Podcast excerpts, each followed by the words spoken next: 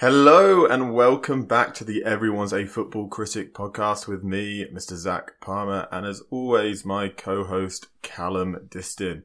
Callum, we're back. We are, and I could not be happier. I've really missed it. it's been it's been a long while, and I'm I just can't wait to get get back to ripping into Gareth Southgate. So, uh, you excited for the World Cup? How are you feeling about it? I am. Um, I am. Uh, as we're going to go on to in a moment, I'm not not excited about some aspects of it. Um, Sure. But uh, no, I am. I'm really looking forward to it. I've for, for many many of my listeners who know me will know I've recently left my job. Um, and there is never a better time to become unemployed than when there's about to be three matches of football every day. Oh, absolutely. Every single game has got to be watched. Um, so, should we start there then on some of the questionable aspects of the World Cup? Obviously, as a podcast, we're going to be covering the World Cup. Um, there's obviously some questionable aspects about where it's being held, some of the events leading up to the World Cup, in particular to do with the construction of the stadiums. So, do you want to just sort of have a quick note on what your thoughts are towards the World Cup being held in Qatar, and maybe just some of the rationalizations that you would give to why maybe some you know football fans should still be able to enjoy their football guilt free, or you know how should we really look at it? Yeah, so I, I think for me, I think no one is in disagreement that the the both kind of the way that Qatar were awarded the World Cup, as Sepp Blatter himself has come out and admitted this week, um, are was not okay. Um, it was against all rules and regulations, and I mean personally, I was pretty surprised that it wasn't stripped from them after it came out that it was all not okay. Um, there are plenty of nations around the, the world that could, on quite short notice, um, host a World Cup.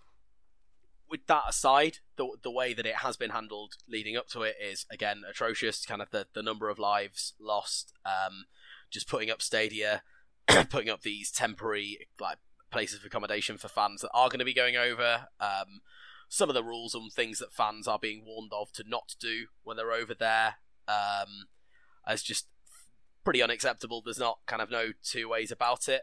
Um, my my justification to fans enjoying it is that it is going ahead. There isn't a lot you can do from over here. You can you can maybe go on a protest or something, but I really don't. I think it's pretty clear that that makes no difference um, on it on on the World Cup specifically. Um, for, from us, from a podcast perspective, uh, I th- like it, this. We do this because we enjoy it and we love football. Um, this this isn't being monetized. Um, we won't be popular enough to get it monetized, but even if we were, it, like it wouldn't be. Um, I think some people will. I'm going to name Gary Neville because he's Hmm. the most prominent one who has spoken out about it and then been offered a load of money and stopped speaking out about it. Really unacceptable um, and pretty disappointing from someone who I actually thought better of and thought would uh, would be opposed to it when when they came out and questioned him on it personally. But Yeah, absolutely. me, yeah, what are your thoughts on it? Yeah, no, I agree with that. I think that where I fall on it is as as a football fan, generally speaking, I'm I get frustrated. I think when moral issues are placed on fans to have to make a decision about. I don't think that that's on the football fan, other than being aware of it, and I think being responsible for the fact that you know. So I think in the case of Manchester City, I think Newcastle, obviously more recently, I think you have to accept that there are problems with the ownership that you have as a fan. I think that that is a responsibility, but I don't think there is a responsibility therefore that falls on the fan to stop supporting their football club. I think that the responsibility is with the authorities to not be awarding groups of individuals like that, or in the case of those two clubs, states, um, the right to own a football club in order to facilitate sports watching. And I think that that's exactly what the Qatar World Cup is an example of.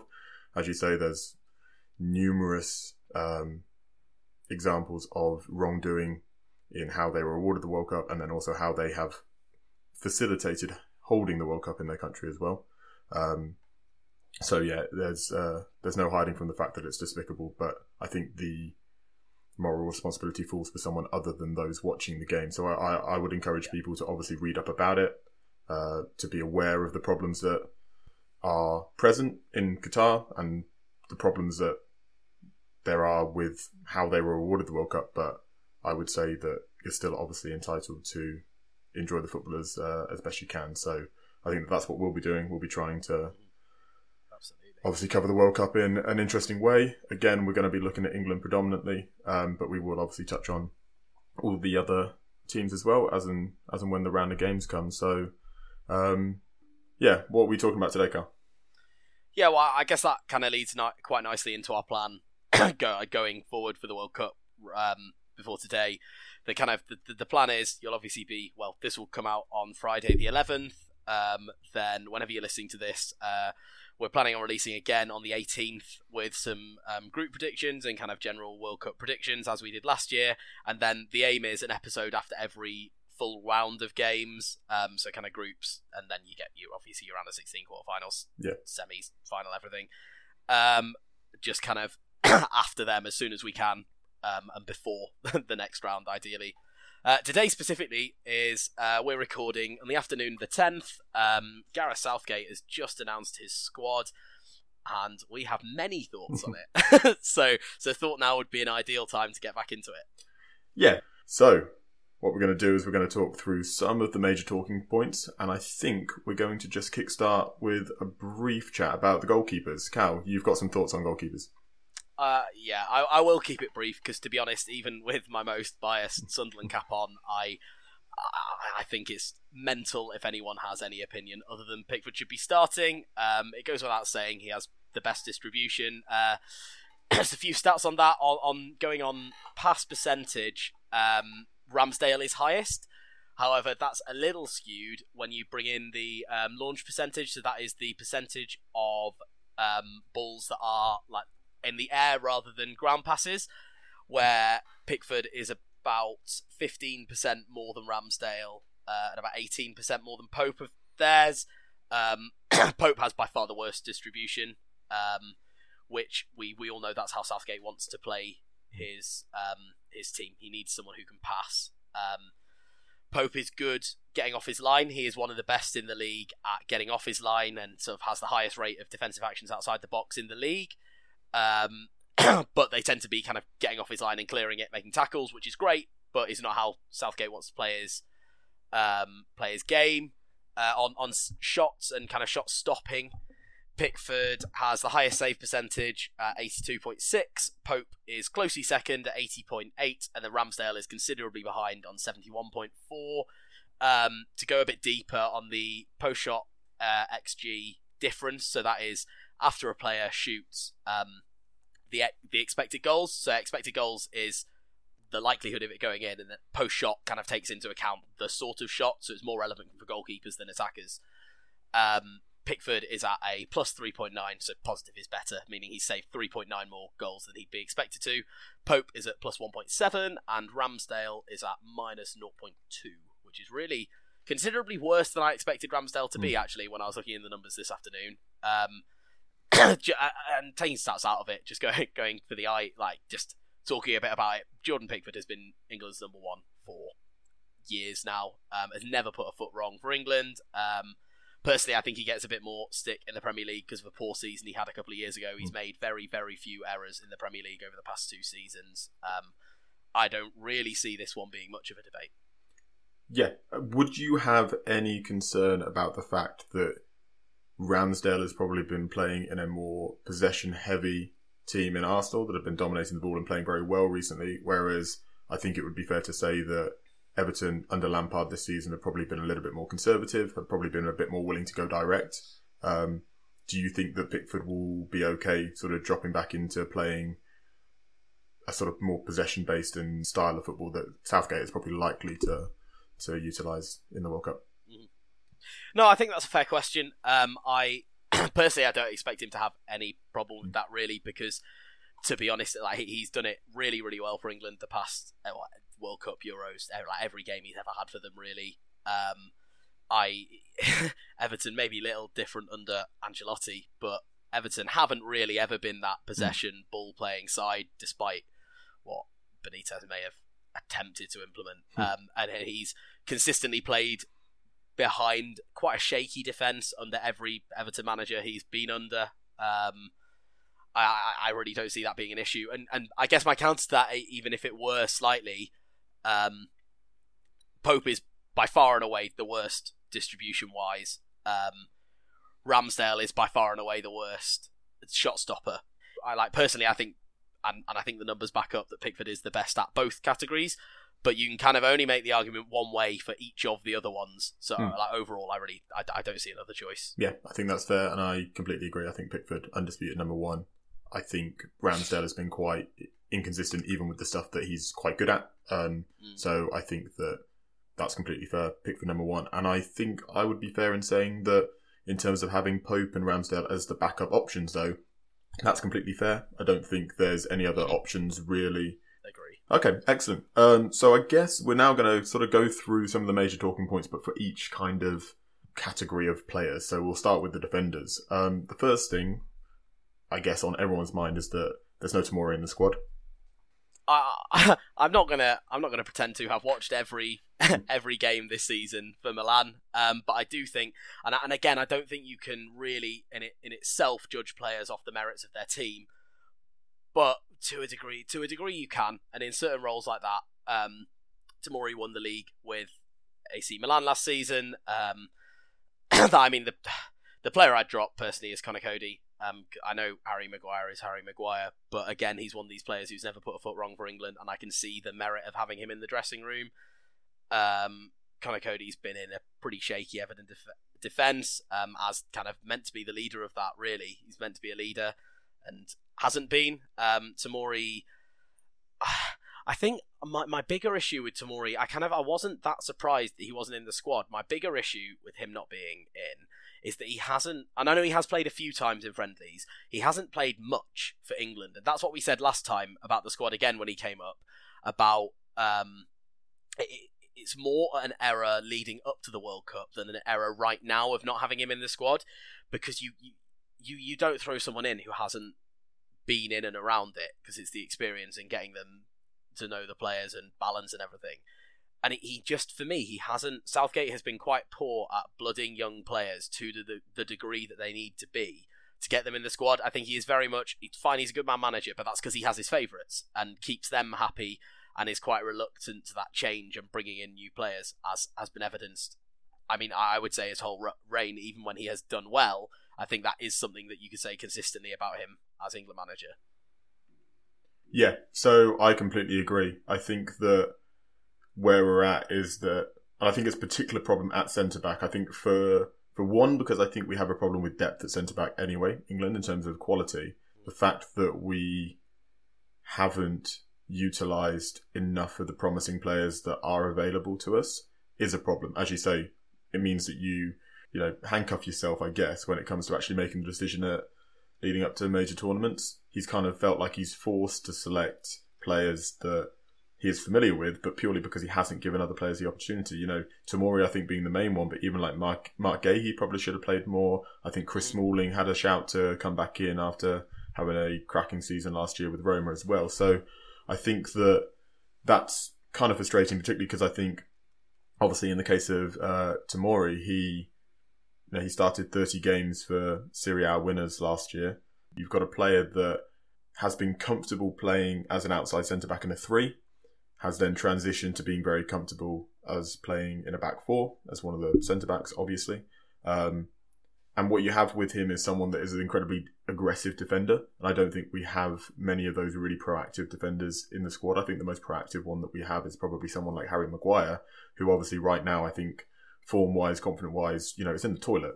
In terms of replacing that kind of characteristic of player, someone that's going to step up, someone that's going to crunch into tackles, try and intercept early, and also carry the ball forward from the back, uh, as well as being very comfortable passing from deep as well. I think Tamori is exactly what you want. Um, arguably, he's maybe a little bit too aggressive. Per Opta, he's in the 97th percentile for uh, tackles per 90, which on the face of it looks very good, but it also arguably shows a centre back that is having to do a lot of recovery stuff rather than necessarily getting his positioning right early on. Um, but ultimately, I think when you watch him and you kind of take that stat and apply it alongside the eye test, I think that what you see is a, a very proactive defender that's keen to to get stuck in and get involved and is going to try and win the ball back early. Um, that sometimes is you know, it's a kind of risk reward thing, right? I mean, sometimes that works out, sometimes it doesn't, but I think it's a really useful characteristic to have in the squad and it gives you a different option, particularly if you want to flick between the back four and the back five that Southgate has obviously done a fair bit. Having players who can play comfortably in a four and a three is is really important actually because we, like you say, we have played. We seem to be just the three. Well, I'm not going to call it a three under Southgate. It's a five. Um, in a five, uh, and it's it's helpful being fluid. It's helpful having those players who are just as comfortable in one role as they are in the other. And I, yeah, I, w- I would question if Conor Coady can do that, for example. Yeah, no, and I think again, Conor Coady. I think I think he's been okay for Everton this year in a system that puts a lot of pressure on those two centre backs. And I mean, I, I, I, think he's looked okay. They've had a lot to do. It's a lot of sort of um, camping on the edge of the box and kind of defending quite deep, which again, I just I don't know how often we're going to need to be doing something like that. I don't know if he's the sort of defender, particularly because he's a backup choice, right? I think you want someone that is maybe a little bit more of a like for like replacement with someone in the squad, and I just think that actually as well, even age wise, it makes sense to maybe start bringing a younger centre back to sit on the bench at a major tournament now. If neither of them are, you know, if the if the decision, I don't know what Southgate again what his um, thinking was, but if the decision was between, you know, say Tamori and Coady directly, for for example, which I think it probably was, or maybe between him and Dier, something like that. If it was, you know, one or the other between, well, two of those three, um, I think that what you have with and Coady and Dier are two older centre backs that aren't going to play much at the tournament. With Tamori, you have a younger centre back who you might actually want to be relying on at the next World Cup in well three and a half years' time, given the placement of the tournament this time around. Um, so yeah, I, I, I think that if you're talking about backup options, I I would argue that Tamori is a better centre back than Coady or Dier. I think he also fits what the squad needs more ably and also I think it would be a sensible long term investment. So uh, I think it's a bit of a shame. Um, but I think that probably covers off the centre backs. The other thing I think we're talking about when it comes to defence is obviously with Chilwell's injury, we are incredibly light at left back. We've got Luke Shaw as the only natural left back in the squad. Do you think that this is going to be a concern for us? Would you have opted to cover for that in a different way? Are there any left backs available that you would have taken? This, uh, this is this is the thing. If Chilwell were fit, there's no question he's yeah. the starting left back. But even the other people who the other the left backs you think about who have been playing consistently in um, in the Premier League this season, there isn't anyone. Like the, the names that come to your head are sort of um, uh, what's his name at um, Crystal Palace? Tyrick Mitchell. Tyrick Mitchell. Yeah. Henry's been playing for Brentford. Um, Sessegnon's got some games in for Spurs, but not not really at left back. No, left wing back. I think it's a very a different, different, very different role. There isn't, there aren't that many options. We are very light as a nation in that position. Um, I would be, and we'll discuss our sort of ideal starting 11s in a bit, but I, I value the left foot at left back. So personally, would be starting Luke Shaw there. Um, rather than Trippier, despite despite the fact that he he can play left back. He is not naturally a left back, um, and I think we value. I don't know. I think we lose more, especially from someone like Trippier, who is in such good form, playing him at left back than we do having it. Like the, I think we lose more not having him at right back. Yeah, than it's worth. No, I, I agree with that, and I think in terms of alternatives, I think Sessegnon is the only one that really had a shout, and I would have said take him if we were going to play the, with five at the back every game in the tournament, but I just don't see that being likely. I imagine we line up in a sort of 4 2 3 1 type formation more often than not. So I can't see Sessegnon being left back in a back four. So I think not including him makes sense. And then, yeah, as you say, I think we just hope that Shaw A stays fit and B has a good tournament and we rely on Trippier to fill in over on that side if we do need him to. Because, um, yeah, the other English players that have been playing at left back beyond Tyrick Mitchell, who I just don't think is ready for a, a World Cup, to be honest. You've got someone like James Justin, who is another right footed player but is playing at left back, who I think has been fine this season, but I think Leicester have been atrocious, so it's quite difficult to tell exactly how he's been getting on. And then I guess the other one is Kyle Walker Peters, who I believe is injured right now anyway. So, but again, another right. Player that's played played a lot on the left-hand side. But yeah, um, I don't think he would really suit. Okay, so then I think that that covers defenders. So let's crack on with midfield. I think that probably the two main talking points here are the inclusion of Calvin Phillips and Conor Gallagher. I think in the case of the former, there you've got a player that has obviously had a, had a big move to Man City, has struggled a bit with injury on the one hand, and also hasn't really been involved that much, even whilst fit. So mm-hmm. the question marks about whether you should take someone that's played so many, sorry, so few minutes uh, in the run up to the tournament, and then the other one is Conor Gallagher, who had an excellent season with Palace last year. Back at Chelsea, wasn't favoured by Tuchel. Seems to be getting a little bit more of a resurgence under Potter, but you know that is a bit of a work in progress there as Potter figures out what to do at Chelsea. And also, I don't think Conor Gallagher is good. Conor Gallagher has been particularly good, as good of a player as I think he is. So again, what do you think about those two inclusions, Cal? Would you have brought them? Is there anybody else that you think they're kind of stealing a place from?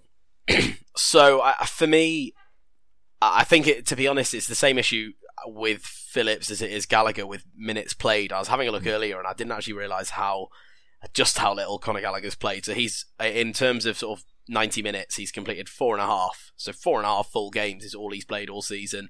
Um, I haven't looked into it specifically, but I'd imagine a good chunk of that is off the bench. Yeah. Um, like you say, Chelsea are very much a work in progress at the moment. They've suffered some heavy, heavy defeats, and while Conor Gallagher is obviously a good player, he he's not been at his best this season. I think there's more merit to including Phillips, who again, even though he's not played very much this season, we saw his quality at the the last uh, the Euros. We saw we have seen what he can do in this England team and in the way that Southgate wants to play. Um, he, he he can be a little bit more I don't know, he, he can sit very well if Rice is being a little bit more progressive in those games where we where we're playing two defensive midfielders. I kind of I I despair at the thought of playing five at the back and two defensive midfielders. Um, but I think he did quite a good job of mopping up, but actually playing some good progressive passes uh, and not just kind of bang it side to side. Um, I I'm actually I'm copping out here. I don't know who I would have brought mm. as an alternative. Um, I, I, I have more of an issue with Gallagher being there, or I'm more surprised at Gallagher being there than Phillips. And again, it, it kind of the the justification for it for me is Conor Gallagher, Gallagher is still quite a young player um, in the grand scheme of things, and kind of like we were saying about the defenders, he's not going to be first choice. Realistically, neither of those players are going to be starting there is some merit to having them in the squad early early on. Um, and I, I, kind of I, I struggle to criticize Southgate for blooding players uh, earlier when I've I've just been criticizing him for that to be honest. Mm. Um, but I'm sure you're going to come up with some great suggestions of potential alternatives right now, and I'll be bowled over and agree. yeah, no, um, I wish I could. So I, fundamentally, I agree. I think both are a bit concerning minutes wise, but I think, as you say, with Phillips having had, I think, you know, a brilliant Euros last time out, I think his inclusion is entirely unsurprising and probably completely fair enough. I think him and Rice do work well together if you do want to play that rather negative style of football. It can be frustrating, but they do have a good a good uh, relationship there. I think also, as you say, if you just take Rice, I don't think you really have a, another natural alternative in the squad that could play a little bit deeper. I think particularly given Henderson's going and hasn't really played deeper for a while for one, but also has has been really poor this season as well. I think so. I think you kind of need to hang your hat a little bit on Phillips being able to replicate his form that he had at the last uh, the last tournament. So I think that makes sense. I'm with you that I'm extremely surprised at Colin Gallagher's inclusion. The only thing I can sort of see is that he is a little bit more comfortable playing advanced and in a sort of midfield three type of thing. So maybe uh, Southgate seeing him as a kind of understudy to Mount in that sense, as someone that can kind of do a lot of the hard graft off the ball, and maybe he'd be a useful option off the bench for the last ten minutes to kind of run a team into the ground. So there's potentially that, but I, I had a sort of look at alternatives. The only really viable one, I guess, is like Ward Prowse, and I'm not sure that other than his set pieces, I, I think Ward Prowse is an interesting one because I think that in some ways he's massively overrated because of his set piece taking, but then also I think some people see him as a one trick pony and slightly underrate what he can do on the ball. I think that basically he's just a fairly average Premier League midfielder. Um, and I think he's probably a little bit too good for Southampton, but not much better than that. And I think that obviously his set pieces are a cheat code, but if he's not good enough to get into the starting 11, then there's no point having him in the squad for his set pieces because he'll never get the opportunity to take one. So, um, I think, I think it's fair enough. I think it was probably a bit of a coin toss between Gallagher and Ward Prowse. And I think that ultimately Southgate's probably made a fair decision, as you say, in terms of picking a, a younger player that he thinks probably will be in his squad moving forward over the next few tournaments, and also a player that I think can probably provide something a little bit more useful off the bench than someone like Ward Prowse probably could. Mm-hmm. Yeah, I agree. And, and I guess Ward Prowse, like you say, his main argument is his set pieces. But quite frankly, when we have someone like Kieran Trippier in the squad who will start most games, they're obviously better. They like Ward Prowse is without a doubt the best dead ball taker in the league, if not the world. Um, there's not enough to warrant bringing him because he, like you say, he's not going to start. It's not good. Like it's the difference in quality of the dead balls is not good enough to warrant that for me. Yeah, absolutely agreed. So moving on to attackers then, and I guess we'll talk about first a player that kind of falls between the midfielders and attackers. I guess it's difficult to exactly place where he might be viewed by Southgate, although he's been included in the attacking list. Although I'm not sure whether we can read too much into exactly where players get listed in the uh, in the graphic. But anyway, um, obviously talking about James Maddison, um, slated yesterday that he wouldn't be included in the squad. I think some of the paper talk was suggesting that.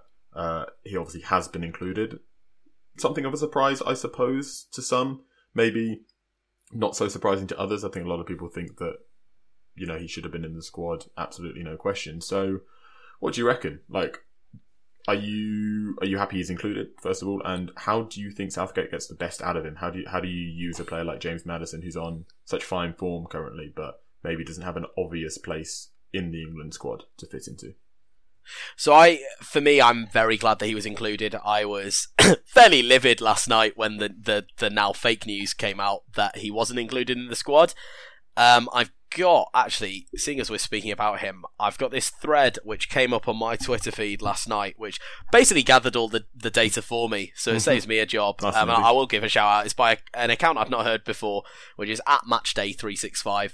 We will give them a shout out. Don't know if they're related to the betting company, um, but basically just kind of some of the stats uh, on Maddison this season. So I'm going to go through some of that because he is he's in great form. He, mm. He's been fantastic this season for Leicester. Um, so he's going off um, expected goals difference. He is one of the most clinical finishers this season. He's third with a plus 6.9 um, goals versus expected goals. Um, his expected assists for 90 per 90 uh, is 0.23. Again, he's in the top 10 for that. Uh, he is seventh for most shot creating actions this season. Um, he's scored in the past 10 games alone. He scored five goals, got five assists, created six big chances beyond those assists, uh, and has been man the match seven times. Um, he he's been great. He just has, and he's had 25 goal contributions in his past 34 games. That was um, what I was trying to go off. But that's the one that I saw that I was trying to find. He, yeah, he, he's he's scoring, he's assisting, he has been great, and he does more than just that. I think he brings a lot to the team um, creatively. I, for me, I, would start him. I like, I yeah, he, he's the type of player who, like you say, is that hybrid between midfield and attack. And I think we have Rice is the, the defensive midfielder who will be starting, and he rightfully so is a quality quality player. Um, we've got ah, we've we've got Bellingham who is obviously attacking, but kind of a bit more box to box, kind of cover, covers both. And I I'd like us to be a bit more aggressive. I think we have the players to do it. Um, I I would play Maddison as that third midfielder personally, um, whether it be as a ten or on the on a on one of the sides of a midfield with um, a single pivot with Rice as the pivot. I I, I would have him straight in my team because he he's been he's been on top form in a really really poor Leicester side as well. Actually, should highlight that Leicester they've won a few games, but they they have not been good this season. Um, and regardless of that, James Maddison has stood out in every single game. No, absolutely. And I think this isn't obviously the first season where Maddison has been in good form. Uh, I think he's he's clearly demonstrated over a fairly sustained period of time now that he is a quality player.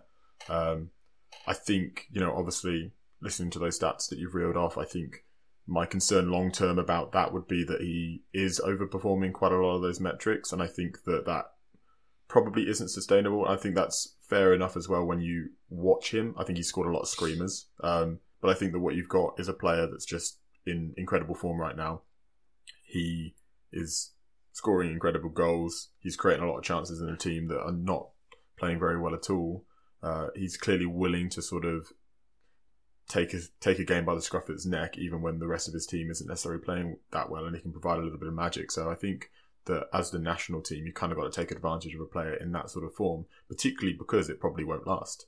Uh, you know, I don't think he'll ever have a run like this again. So I think that if he can carry this into the World Cup and score a few goals, then yeah, I think his inclusion is absolutely uh, absolutely fair enough. I'm not sure I would necessarily go as far as to start in, but we can uh, discuss that obviously when we get on to talking about our ideal 11s. But yeah, I think his inclusion is very sensible, and it's good to see Southgate kind of sticking to his word that he has expressed a few times and not necessarily already show, always showed through his actions, but that he will pick on form.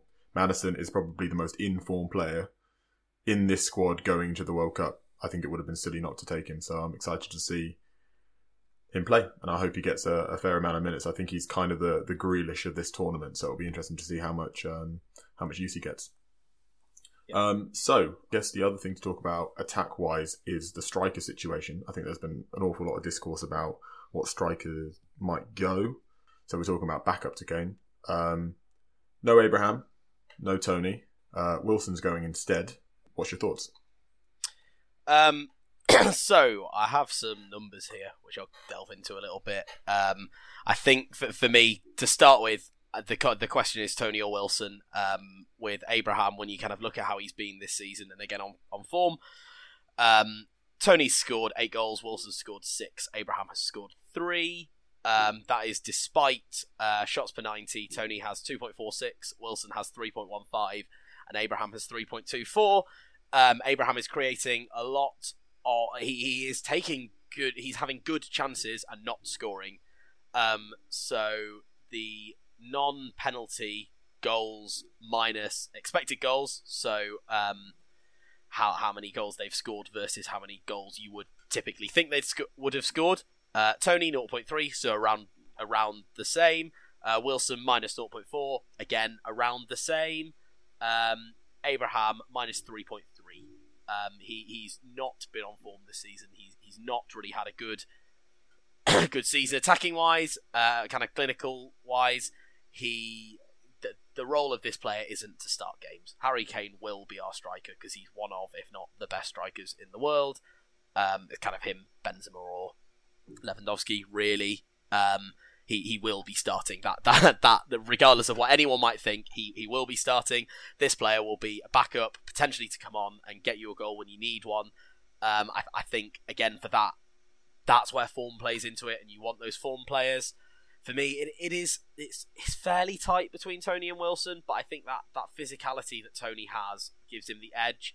He scored um, more goals and has been playing in a worse team. I think like really frustratingly, Newcastle have had a very good season, um, and and I think it's a credit that Toney has scored as many as he has as well. So I know, I know we'll discuss Rashford in a moment, I'm sure, but if if you're bringing someone as a backup striker and you're only bringing one, right? Because Rashford, he can play through the middle, but that isn't really his best role, I don't think. Anyway, he, you need someone, you need someone who you can rely on.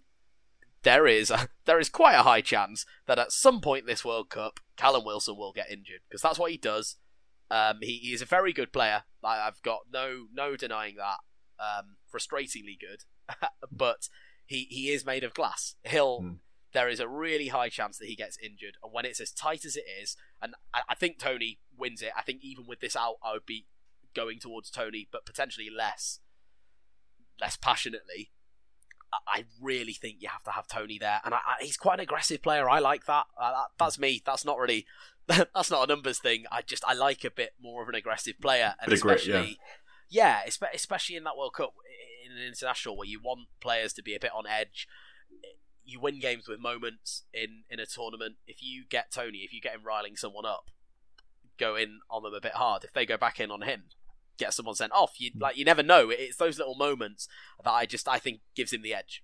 Yeah, yeah, a little bit of the uh, the dark arts is what you're mm. you're fond of. Um, yeah, no, I think this is a really interesting discussion. Um, I think that if you're picking on form, like we were talking about with Maddison, you take Wilson every time. I think Wilson's absolutely flying, can't seem to stop scoring, having a great time currently. Um, that concern over his fitness is exactly kind of where I'm at with it. I think mostly.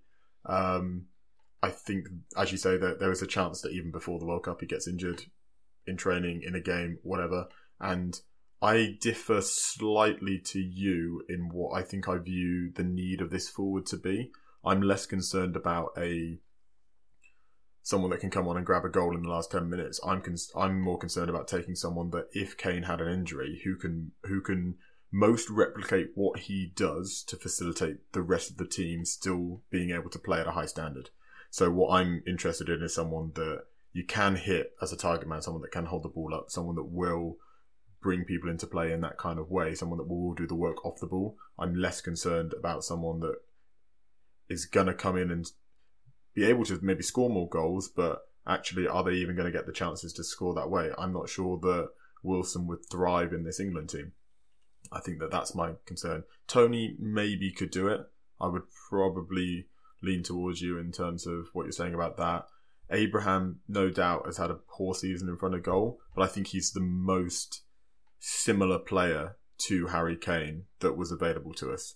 So I probably would have leaned towards taking him, but it's very difficult to justify given his form in front of goal. So equally, I I would have been leaning towards Toney as well. But to give Southgate his due, I can't really argue with taking Wilson given the form that he's in. If you've got a striker scoring that many goals, it's kind of hard to to not take him. But my concern is that he ends up getting injured, and it's either simply just a waste of a, a squad place if we can't replace him if it's too late, um, and even worse if he got injured and Kane got injured think that that's a big concern. Whereas I think the other two are less likely to have a an issue physically. Their injury record is, you know, these things can be freaks, but I think that obviously Wilson's injury record is really bad.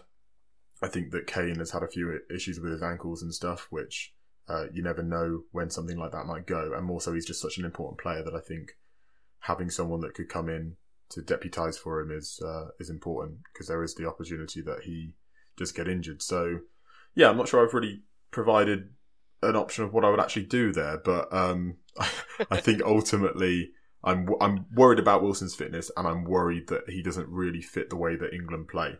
Um, and I'm not sure that he's going to thrive in the way that he's thriving at Newcastle right now in this England system. And I think that someone like Abraham or Toney probably would have been able to more seamlessly slip into that system if we were to lose Kane. That said, if Kane stays fit all tournament and Wilson stays fit all tournament, then I think having Wilson is probably the right decision because he can provide something different and he can come off the bench. He is in good goal scoring form. He probably could nick a goal more likely than the other two. Um, so it really kind of depends what happens with Kane. I think is kind of where I'm at with that. Yeah, no, I think that's fair. I kind of neither of us have said it explicitly, but we've alluded to not comfortable with Rashford. If if Wilson and Kane were to go down, and Rashford is our only striking option. That's it. like tournament over. Yes, no, I think I think that is a it's definitely a problem. Again, I think more it's more a case of kind of system based thing mm. and not facilitating Rashford doing that well as a nine. I didn't mind Rashford's little run as a nine for Man United this season, uh, when Ten Hag managed to convince uh, Lord Ronaldo to sit on the bench for a bit when he wasn't sort of being such a prima donna and demanding to, to play every minute of the game. Uh, although he seems to be back in now, and Rashford's playing off the left, which I think is more to do probably actually with Sancho's injury. But um, but yeah, uh, I, I, I think he was better playing as a nine, but you have to really play a sort of counter counter attacking system to get the best out of Rashford as a nine, and I don't see what games, at least certainly not in the group stage, where we're going to have that sort of space where we're going to be able to sit in and explode on teams. No team is going to give us that much space in behind. Most teams are going to be camping and playing quite defensive against us. Um, I think we need players in the squad that can work well against a low block, and I think Rashford at nine isn't going to do that. Um, but Rashford included in the squad, absolutely fine because I think he's a good option across that front three. Um, Agreed. A good bench option uh, can fill in in those areas, provide something a little bit different. Good ball carrier, so I'm absolutely fine with him being included. But yeah, as an option for nine, I'd be worried if he was the only the only one. Right. So I guess then we should just sort of generally sum up. Sum up then. Where are you at with this squad? Uh, are you happy? Are you particularly disappointed? Are you Southgate out? Are you Southgate in? Are you surprised? You know, is is this kind of what you expected? It, I, I think, to be honest, yeah, it is fairly similar, and and like like the the big questions that people are asking are are about Tomori, Phillips, Gallagher, Wilson. Really, they're kind of they're, they're the questions, and I, I think we like as we've said, we kind of I, I get it. I don't really have any problem with the midfield. I think Tomori's like we've said, is more of a previous error than an error in this squad. And Wilson wouldn't be our choice, but again, isn't the biggest mistake in the world. I don't think this is an outrage. There isn't a lot I would change, and it, I didn't expect a lot different. I I don't feel very positively about Southgate, and I expect this personally. I expect this to be his last tournament. Mm. Um, I I would be surprised if he lasts beyond it, and unless we were to win it. Uh, even then, it wouldn't surprise me if he were to step down. Um, I kind of finish on a high. I yeah, I, I don't think it's that bad. I, I'm more con- my my my big concern is how we're going to line up and how we're going to hmm. play, rather than the squad of players itself, because it, it's fairly solid, to be honest. Yeah, completely agree with that. I think the only the only thing that really I would actively think should be changed is yeah, Tomori coming in for either Coady or Dier, and I think probably Coady just for the sake of the fact that Dier Dier being able to step into midfield is probably useful for for one thing. Yeah, I, I for for the for those that obviously all of you that don't have the the visual cues here, Callum just pulled a very angry face at me about that suggestion. But if we were really desperate, there is the option for Eric Dier, I guess, um, and also Eric Dier having played quite a lot in a back three. If we're going to do that a bit, I guess that makes sense as a central option. Um, Coady has sort of done that before. Generally speaking, I just sort of think I prefer Eric Dier slightly. Um, but you know, I, I, I think it's six of one, half dozen of the other, isn't it? And I think Tomori should have been in there for one of them. It doesn't really matter which of them. But that's the only thing that I would sort of actively change, as you say. Gallagher, bit surprised, but at the same time, don't really have an alternative. I guess in terms of some of the other players, I mean, who who who could have come in? I guess Bowen. There's Sancho. Don't really know what Sancho's fitness is like at the moment. He's sort of been ill for a while, but I imagine he would have been fit for the World Cup. But you know, he hasn't played much for Man United this year. He's not exactly looked great. I'm not sure that's all his fault, but it's a shame because I quite like him as a player, but I don't think he's done enough to be in this World Cup squad. As for Bowen, again, I think he's, you know, West Ham are struggling a bit. I don't think he's flying as much as um, he was last year, and I think that ultimately it was probably between him and Maddison when push came to shove, and I think that Maddison will offer more for us in this tournament. So I think that makes complete sense. Right. So I think if that covers off our sort of general opinions on the squad. Next thing to do is to have a little look at what our ideal starting 11s would be. So, before you kind of give me yours, Cal, what what are you thinking with this? Is this is this how you line up against um, Iran? Is this kind of how you'd line up in every game? Is this how you'd line up in just sort of most games with a little bit of flexibility for some opponents? Like, um, so I, I, I've really, I've gone for our strongest eleven. I would shift this a little bit against some teams. I, I'm not opposed to the the three at, at the back. I am opposed to the hmm. five at the back. Um, it's di- it's different. I, I think the three at the back is one of the most attacking formations in in world football. My my only issue with it at international level is the vast majority of good teams that play three at the back at any level, uh, at any level of sort of like the good team in their relevant division.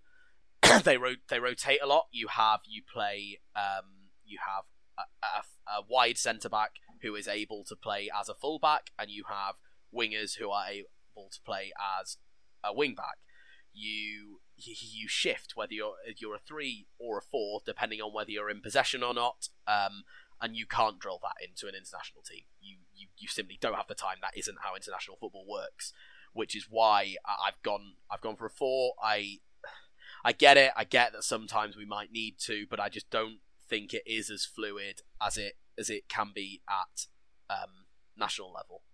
So I've gone Pickford in goal, which we've already discussed. Um, Trippier, White, Stones, and Shaw. Right. So yeah, we're exactly the same on those first five. Um, yeah, I don't think there's any. I don't think there's too much you can argue there, right? I guess the the question is whether Southgate still views Maguire as a starting centre back. I think there's a good chance that he chooses Maguire over White in that situation. And I guess there's the legitimisation I can see for that is that White hasn't really played at centre back this year. That would be my only concern. Is that White has obviously been playing at right back for, for Arsenal, so you know, it, you know, they're professional football players. He's a centre back by trade, but if you've spent half a year playing right back and then you're asked to play centre back at a major tournament, that is an adaptation. Uh, there are some question marks over how well that might go. Uh, but otherwise, I think, yeah, given Trippier's season that he's had this year, also his ability from set pieces, I think he's a no brainer right now at right back, especially since Walker has struggled a little bit with injury. So I don't know exactly how fit Walker's going to be at the start of the tournament. And then, as you say, Luke Shaw with his left foot at left back makes more sense than moving someone like Trippier over uh, to then put, you know, Trent or Walker in on the other side. I think that a good balance of attacking prowess and also probably some of our better defensive options as well. I think arguably maybe Walker's a better defender than Trippier. I don't know, but um, I think, as I say, given Walker's question questionable fitness, I think Trippier is a no-brainer. Yeah, no, I, I agree. I think you, you've summed it up well for the centre backs. I think for the right the right back, I did some digging, got some numbers. Mm. Um, well, just just it's difficult as well because Walker has not played. He's played out half the amount of games as um, the other two, uh, and he they all play in very very different systems. So it's really really hard to compare the numbers actually. Um, because they, they all three of them have such different roles within their respective very different systems. Um, attacking wise, Walker's nowhere near the other two. Um, so they've got on uh, shots created per 90. Trippier and Trent are both 4 point. Uh, so Trippier's 4.23. Trent is 4.29. There's basically no difference there. um, but then you go expected assists. Trippier is almost double Trent, uh, 4.3 against 2.2. Walker on 0.2, which like numerical ones rather than per 90 are kind of irrelevant when Walker's not played that much. Pass accuracy, Trent and Trippier are very, very similar with 73.6 and 71.9. Tackle percentage versus dribblers, um, Trippier's 53.6, Trent's 50. Uh, Walker's also 50, but I, I don't think that's fair because that's so for, for Trippier it's 15 out of 28. Trent it's 10 out of 20. Walker it's 2 out of 4. I, I you've mm. not got a large enough sample size to sure. compare there.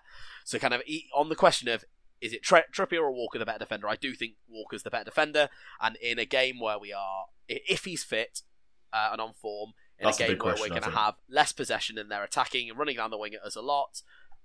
All for Walker, but I, I, I, I, just don't know some of the question, yeah. the answers to those questions. Um, attacking, it's very, very tight between Trippier and Trent. Trent is by far the worst defender, both by metrics and watching him play. Where you can't, there isn't really a metric for positional awareness. Hmm. You you just kind of watch and see that he has none and I don't yeah. know don't know what that solution is. I know some people play say play him in midfield. Absolutely not for England at a World Cup. Absolutely not. Fine, try it, Liverpool. I, I wouldn't mind seeing that if you can convert him into a midfielder. Great, um, but no. Just yeah. that that sums it up. Really, no. Yeah, I don't want to get too deep into the Trent debate. Um, I think obviously he's yeah. got some deficiencies defensively. I think some of that is system wise. I think um, a lot of his attacking output is because he's playing at right back, so I don't think he'd be able to mm. replicate that in midfield, let alone do the off the ball stuff in midfield. So I think that would be a concern. But ultimately, I just don't think, given his form, he is a starting player for England right now, and that's okay. I think he's a good option off the bench, and I think he can be very creative if we give him the right opportunity in the right game. So, just out of interest, what would you do if we were playing a back five? Ooh, so I mean, so ultimately we haven't mentioned him, but I am really gutted that Reece James is injured because Yeah. he is a quality, quality player, and actually is one of the best players. It would be one of the best players in the team. Um, Yeah. He's he's better attacking and defending than any of the others. He's very, very fast. He's aggressive. He's strong. I was really, really disappointed of all the players who are out. I Mm. like he he's the one who I'd want the most. Uh, in in a five, I I'd probably I'd probably bring Maguire in. Um, I would put him as yeah, I, I would bring Maguire in. I'd put him as that wide left centre back, um, White on the right, Stones in the middle. Again, I'd still play Shaw and Trippier.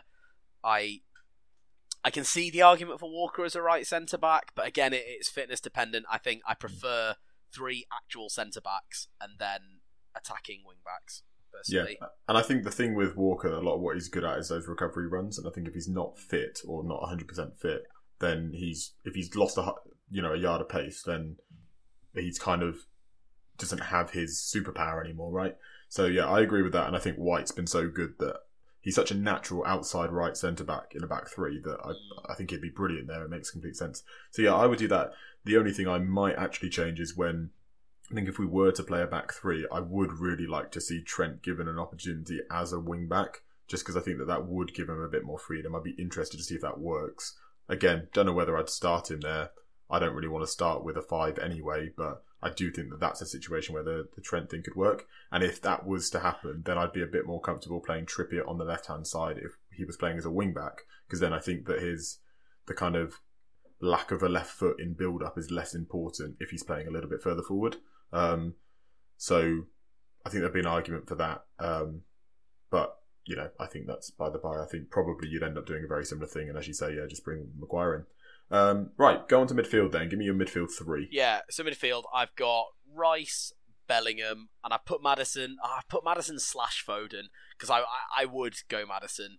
Um, and I know Foden's been on the right a lot, but I do really like him as a player creatively. Um, I, I I'm going towards Maddison just because he plays that position better. My only my only thing about Foden is I'd like him in the team, um, but I, I was I'm thinking about shoehorning him into the wrong position. It's really not the best idea, right? Yeah, Rice, Bellingham, Maddison. Yeah, okay. Yeah, I was going to say I, I don't think I'd play Foden centrally. Um, Mhm. I just don't.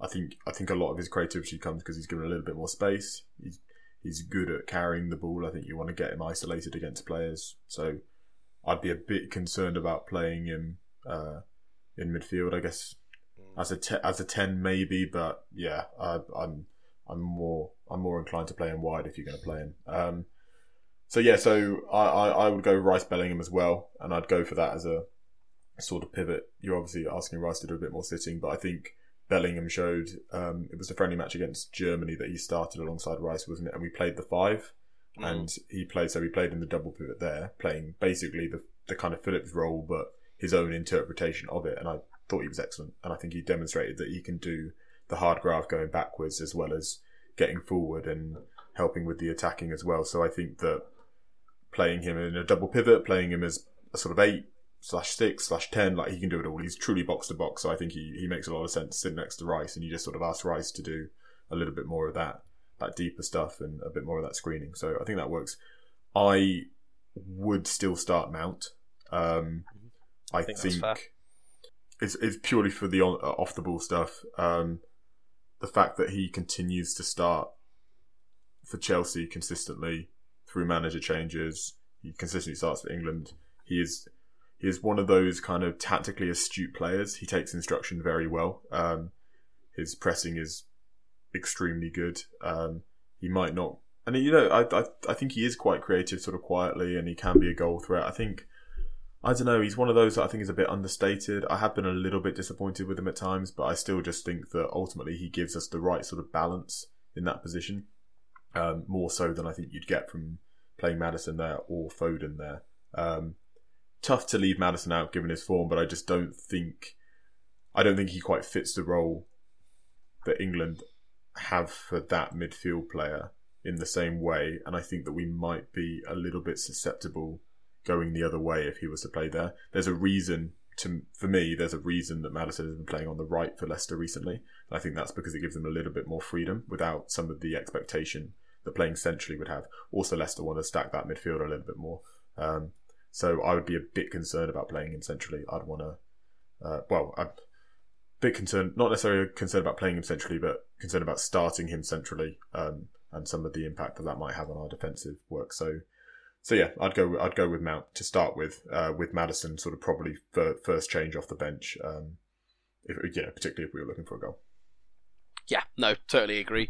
I, I, I, don't disagree with any of the points you're saying. I just, I don't know. I want him to start because I, I do really like him as a player no, as well, and, and I, I enjoy watching him play. And I always forget how young he is as well. Mm. um, I like, it's 25, and he's he's obviously overperforming at the moment, but like I don't know how good he could be. I don't he'll, really know what his yeah. ceiling is. He'll get a move, I think, uh, whether mm. that's January or whether that's summer. I think I, th- I, I, think he's on the way out. It's going to be a case of which club I think takes a bit of a stab on him, but I think he'll be good. Right, let's uh, let's go through the wingers then. Yeah, so I've got uh, Saka on the right and Sterling on the left, which I'll justify in a moment. yeah, no worries. So I'm I'm I'm I've gone with Foden on the right and Sterling mm. on the left. Um, okay. I I'm a coin flip really between Saka and Foden. To be honest with you, yeah. uh, you know why have you why have you gone for Saka? So uh, I, I, he's been in very, very good form this season, as has Foden. But he hmm. get obviously the the Pep rotation. Um, I've enjoyed that a little bit as one of my main rivals in fantasy Premier League has backed him a couple of times and I haven't, and I'm really enjoying being top of most of my leagues this season. yeah. I'm in the t- top 10k going into the World Cup. It's great. Um, Huge. That that wasn't going unmentioned. Uh, but Saka, yeah, he he's he's been in really good form. I think he's got a point to prove. I think if I, he's fast, he's aggressive, he's direct. Um, I really, really like him, and I do. I think, I think he's the right sort of player with the right sort of attitude that he will he will remember the Euros and what happened, but it won't be in a it won't be in a bottling kind of way. It won't make him play. Some players can overplay when they have it like that. I hmm. think he has grown massively as a player since then. I think. I mean, if we were to get a penalty shootout, he'd be one of the first to put his name forward for it. Um, I, I, don't doubt that for a second. He, I, I agree. I like Foden is the other option, but I just I really really like him. I like. I think we we can lack a bit of pace, um, and he brings that. Um, yeah. Why, why have you gone for Foden? Um, yeah, no, I th- I think it's interesting. As I say, they're kind of a coin flip. I think at this point, their their numbers are incredibly similar. Um, Saka's played marginally more minutes. I think it's about 200 more minutes or something like that. But uh, they both got 10 goal contributions. Saka is six assists, four goals, and I think Foden is the other way around. So he's six goals and four assists, um, which actually surprises me because I think uh, I view Foden as being the more the more creative player. That it's a better passer, and I think the the stats kind of back that up that Foden is a little bit more efficient in the final third in terms of creating chances. Um, passes into the penalty box, passes that lead to shots. Um, you know, Foden is a little bit better than Saka at that, whereas Saka's a little bit more, I guess, individualistic. He's the sort of player that's going to stand a, a full back up and he's going to try and beat them, whereas Foden, I think, is, I think, a little bit more of a rounded player for me. Um, I think he can can more comfortably go either way. I think he he's a good finisher. He's a goal threat whilst also providing a lot of creativity. Um, he's a good dribbler as well as a passer. I think he's good coming inside as well as staying wide. Um, I think that flexibility that a lot of Guardiola players have about being able to play across a number of positions, Foden being comfortable on the right, the left, also kind of coming centrally as well, um, is something that I don't think to be sort of downplayed either in terms of when you're trying to sort of pick pockets in deep lying defences. So yeah, I think that's why I'd go for that. But I think it's it's a funny one because I do think it's a coin flip. I think Saka is perceived right now as having had the probably the better season, but I think you know digging through the numbers just a little bit, I think you see it actually there's not really much between them at all. And Foden has a little bit more quietly had a very very good year. Uh, well, half a year. Probably more just a sort of personal aesthetics thing, really, that's made me pick Foden, and perhaps the fact that he's scored more goals helps. Uh, you know, having having more goal threats in the team, I think is I think is good. So yeah, uh, I, I wouldn't I wouldn't I wouldn't be angry either way. To be honest with you. No, I agree, and and I I guess Sterling on the left. He's not had the best season mm. of his life, but he's joined a new club. He's he's got a new manager now. It's, it's they're a club right now in transition. No.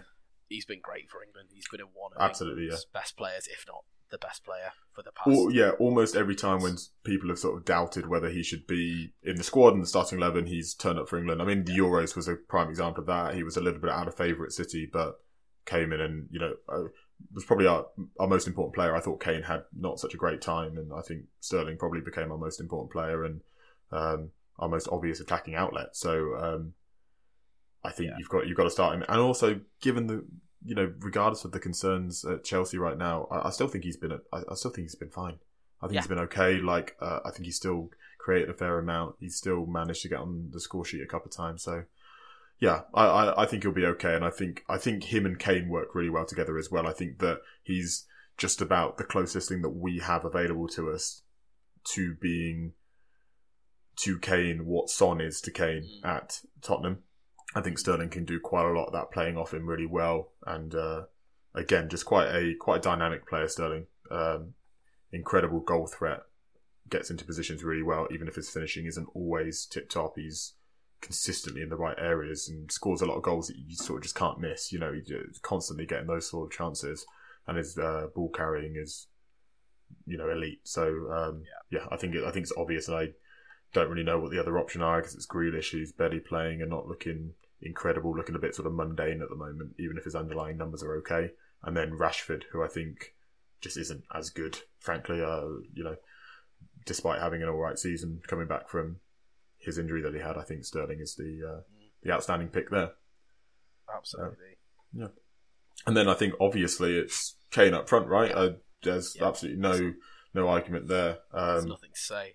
no, no, that you don't need to justify that, do you? Um, I mean, what what are your thoughts on Kane going into the World Cup though? Obviously, he's going to be our biggest goal threat. Good opportunity. You know, I think obviously you need someone like Kane playing well if you're going to do well at the tournament. Are you happy with the sort of form he's in going into this? Yeah, he's just started picking up. Would, if you'd have asked me a month, two months ago, I'd have been not concerned, but you prefer them to go in on form. And he has started scoring recently. Even when he's not scoring, he's playing well. I think that's often an overlooked element of his game. Is like his creativity and the balls he plays. Um, I he he is top three strikers in the world. Um, you make a very fair case for him being the best. The and and he he's shown time and time again he can actually hack the pressure. Um, despite being a Spurs player, he, he doesn't doesn't bottle it. He um he has he can cope with the hopes of the nation on his shoulders because he knows if he doesn't play well, we don't win anything, and if he does play well, we absolutely could. Yeah, no, absolutely cannot argue with that at all. The only concern with a player like Kane is probably his off the ball stuff, his pressing. Um, but ultimately, I think at international football level, I don't think you need your kind of striker doing that much of a hard graft. I think that again, that's one of the reasons why I put someone like Mount in the team as well, just to sort of help him out with some of that off the ball stuff, so we can have players behind him and around him that can kind of do some of his running for him as well, so he can just sort of focus on the on the ball stuff. But yeah, he, he's looking really good playing in a Conte side as well that's been struggling a bit. He just he, he just can't stop scoring. He's constantly scoring. I think you know obviously only sitting behind um, Haaland in terms of Premier League goals, and you know that man is obviously abnormal, but also is getting much better service to him as well, which Kane obviously doesn't have. Um, and 11 and 14, uh, which is what Kane's got. You can't argue with that. So yeah, I'm I'm pretty happy actually, generally speaking, in terms of the form of the squad. I think most of the players that are going to be, you know, just looking at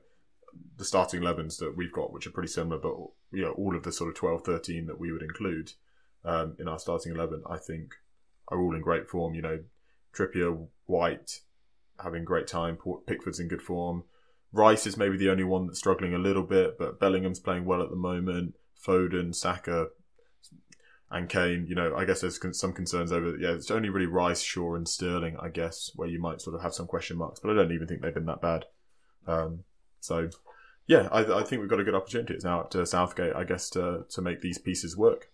Mm, absolutely. And if you want to hear how exactly we think Southgate's going to do, uh, where where you think where we think we're going to finish the group, how far England are going to get to go, how far everyone else is going to get to go. Um, make sure you tune in this time next week. Absolutely, yeah. Looking forward to it. Uh, do you want to just shout out the socials as well, Cal? Yeah, at EAFC underscore podcast on Twitter. Um, it's Everyone's a Football Critic podcast on Facebook, um, and it's the same at on Instagram. Excellent stuff. Well, I'm looking forward to talking to you again next week, Callum, and I hope everyone that listens to this enjoys it and will join us again next week where we preview the tournament. Thank you very much. See you next week.